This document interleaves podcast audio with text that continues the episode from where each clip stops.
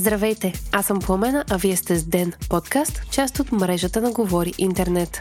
Днес ще чуете за разменените бебета в столична болница, за първото посещение в чужбина на Зеленски и за историческа експедиция. Сряда, декември, 21 ден. Две бебета са били разменени при раждането си в столичната болница Шейново, съобщи днес BTV, а по-късно бе потвърдено и от прокуратурата. Размяната се е случила преди два месеца, а грешката е установена след като една от жените е направила ДНК тест. Резултатите от теста са потвърдили съмненията и, че детето с което е била изписана не е нейното. Образувано е досъдебно производство по случая и се разследва дали размяната не е била умишлена. Ако се установи умисъл, наказателният код кодекс предвижда до две години затвор. На този етап е установено, че гривните, които се слагат на децата, са правилните, но тези на майките са били разменени. Именно след като е забелязала разминаването в своята гривна и тази на детето, една от майките решава да направи ДНК тест. Децата на този етап остават в семействата, с които са били изписани.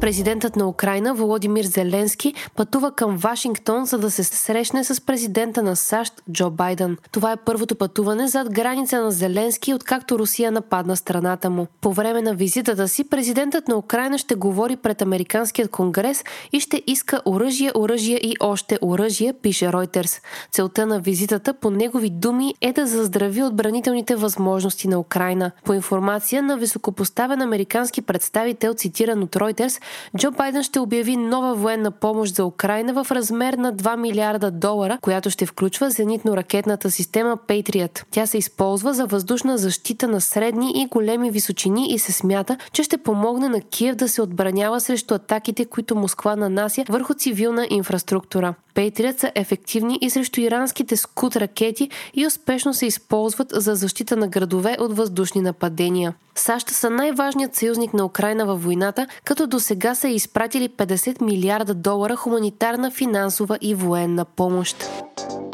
За първи път български кораб ще отплава за Антарктида, съобщава BTV. Българският научно-изследователски кораб Свети Свети Кирил и Методи до дни ще отплава от Варна към полярната ни база на остров Ливингстън. На борда му ще е 31-та българска антарктическа експедиция, която е близо 50 души. Плаването е историческо не само защото за първи път се използва български кораб, а и защото български кораб ще излезе от Черно море, което не е правено в морската история на страната ни според ръководителя на експедицията Христо Пимпирев. Експедицията ще продължи 4 месеца, а пътуването само в едната посока е 42-43 дни. Вие слушахте подкаста Ден, част от мрежата на Говори Интернет. Епизода подготвих аз, Пламена Крумова Петкова, а аудиомонтажа направи Антон Велев.